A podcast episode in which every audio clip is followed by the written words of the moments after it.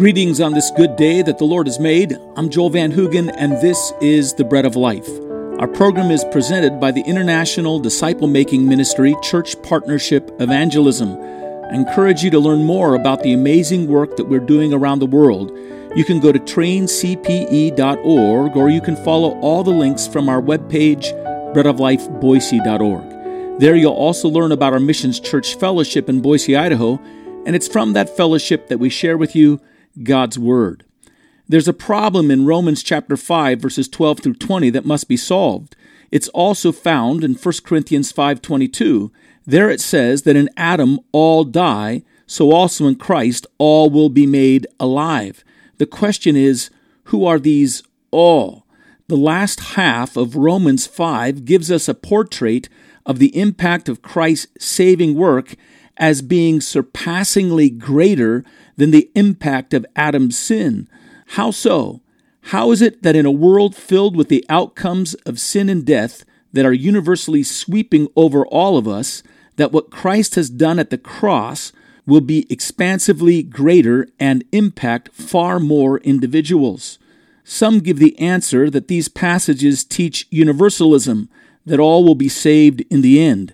We've answered that idea to show that this is not at all consistent with the teaching of Scripture. So what is the answer to this conundrum? We'll explore that in our broadcast today. It's greater, it's more extensive, and that's why you have this phrase, even more, or how much more, and this is why you have this expression that it surpassed or abounded, and then it abounded even more. Where sin abounded, grace did much more. It superabounded, it says. You can't get away from these things. That's what is being expressed. John Stott concludes the consideration of this passage and the language that's used in this passage to draw the conclusion that the work of Jesus Christ to save men will be much more effective than the disobedience of Adam in bringing condemnation upon us all. He says this, quote, "Christ will raise to life many more than Adam will drag to death, and that God's grace will flow in more abundant blessing than the consequence of Adam's sin." Actually, John Calvin reached the same conclusion long before, writing of the grace of Jesus Christ, that it belongs to a greater number than the condemnation contracted by the first man. In other words, more will come under this grace. More will contract the grace, you might say, and come under the grace, the saving grace of Jesus Christ, than those who have contracted condemnation through the fall of Adam. And that seems to be what's being said to us, and you see it in the passage. Charles Hodge, speaking on this passage and writing on this passage a couple hundred years ago, says this in looking at verse 21. "The benefits of redemption shall far outweigh the evils of the fall." And then he begins to show the qualities of those benefits, but then finally he comes back to conclude that it's not just qualitatively exceeding it. Of course, life qualitatively is better than death. It goes without saying.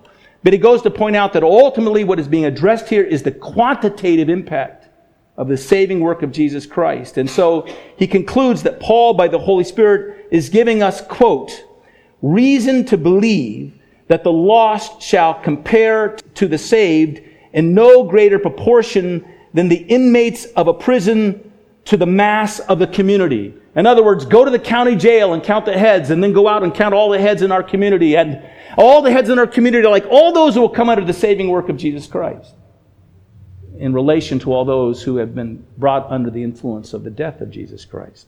Wonderful. Romans chapter 4, Paul takes us to the picture and image of Abraham. Abraham is, in Genesis chapter 15, called out from his tents. And God gives a promise to Abraham, and Abraham looks into the skies and sees all the stars in the sky. And if you've been up in the mountains in the middle of the night, you'll just see it's beyond numbering. And God says to Abraham, "As the number of the stars of the sky, so shall your seed be." And no matter how many people have turned to Jesus Christ, when we study our Bibles, we see that only a remnant has turned to him. It doesn't seem like God is answering that promise, but that was God's promise. A numerical inundation of those who would come to believe in and find everlasting life and covenant through God, through Abraham's faith. And Paul indicates, by the way, that promise that was given was not just given to those who were of Abraham's natural seed, but also those who are the seed of faith in Abraham. In other words, if you believe in the Lord Jesus Christ and you put your faith in him, you are no longer the child of Adam, You're a child of Abraham. You're of Abraham's faith. Here's the idea. Abraham is going to have more children than Adam. There are going to be more of Abraham's faith that ultimately will come and enjoy and enter into all the blessings of God. That's what's being promised to you. You don't see it. You don't see it. Well, that's as far as this passage goes. It doesn't tell us how that's going to be accomplished. It doesn't give an answer for what that's going to take place by saying that's going to be the great prevailing of God's salvation. We are inclined to only think of our salvation as a qualitative experience, right? That it's just something that we have and it gives us a great experience that surpasses what the world experiences. But God is actually promising as well quantitative impact over all the earth in which a numberless band of people, let me read that in the book of Revelation, will gather before the throne and worship Him. Now I'm going to give you a bonus. Because we have to somehow say, well, what other teaching might we have in Scripture that might provide for this opportunity to take place? And so the other title of my sermon was going to be Why I Am a Premillennialist. The question is, where do these numbers come in? Where do we see this abounding take place? There is a teaching in the Scriptures, you find it in, again, Revelation chapter 20, in which at the end of this age, Christ will return and He will establish a reign on the earth that will last for 1,000 years. The Messiah will reign and He'll govern over the earth and He'll restore the earth and He'll bring the earth under a time of great fruitfulness. That seems to be what we were reading in Psalm chapter 72. And He'll reign under the earth and He'll rule with a rod of iron. He'll suppress, it says at that time that He'll put Satan in chains and cast him in the pit. And He will rule with a rod of iron over people. He'll suppress all the instincts of sin. And at the same time, He'll let the flourishing of life and peace take place at that time. And this is called the millennial period. Now, there are individuals, wonderful individuals, who deny the idea of the premillennial return of Jesus Christ.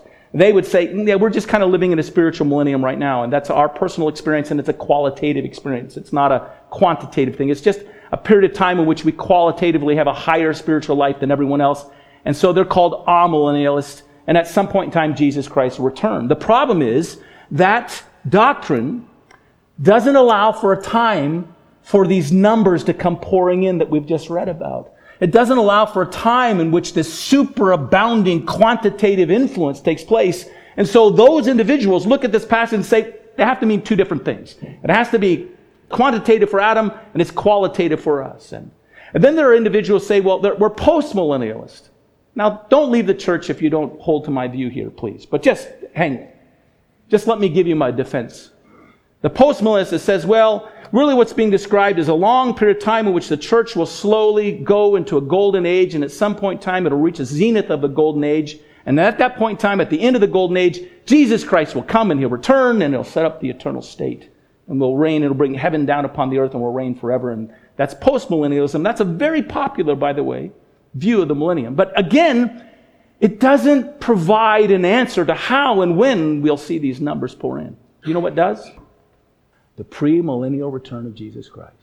At the end of this age that we're in which we see darkness prevailing, in which we see Jesus Christ saying that the road is broad and many go to by destruction, and the road is narrow and few that go into eternal life.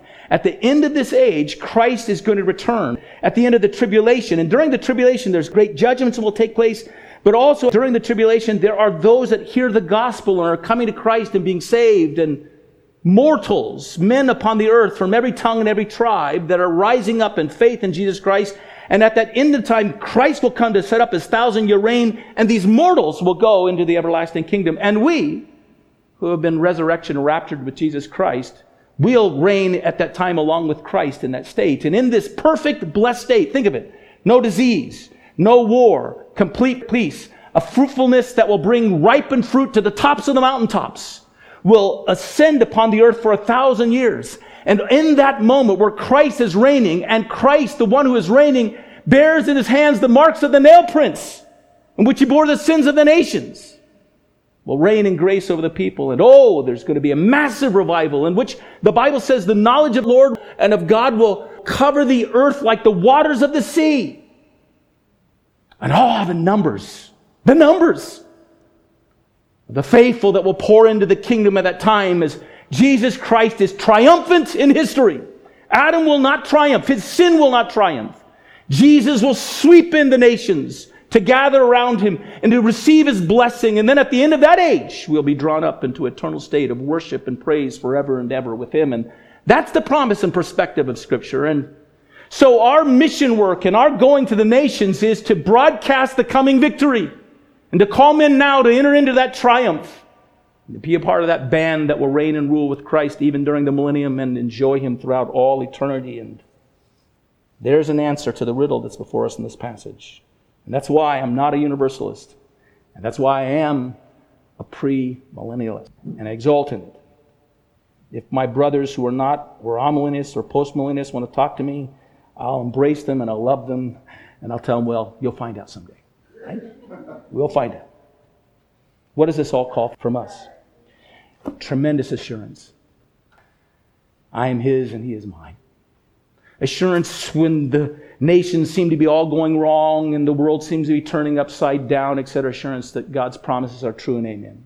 It means this, that if I can believe that God will one day turn all the nations to himself and draw a great cavalcade of a numberless band of those who believe and trust in him throughout history, that right now he can turn the sin that's in my own life.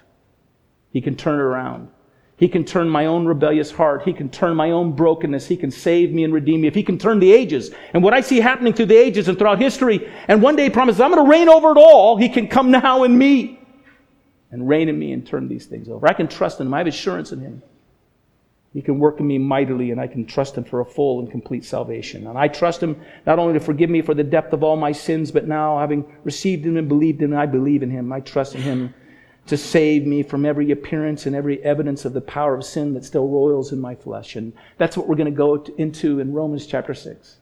It's a picture of how God now begins to give us glorious victory over the powers and impulses of our own flesh and our own fleshly life.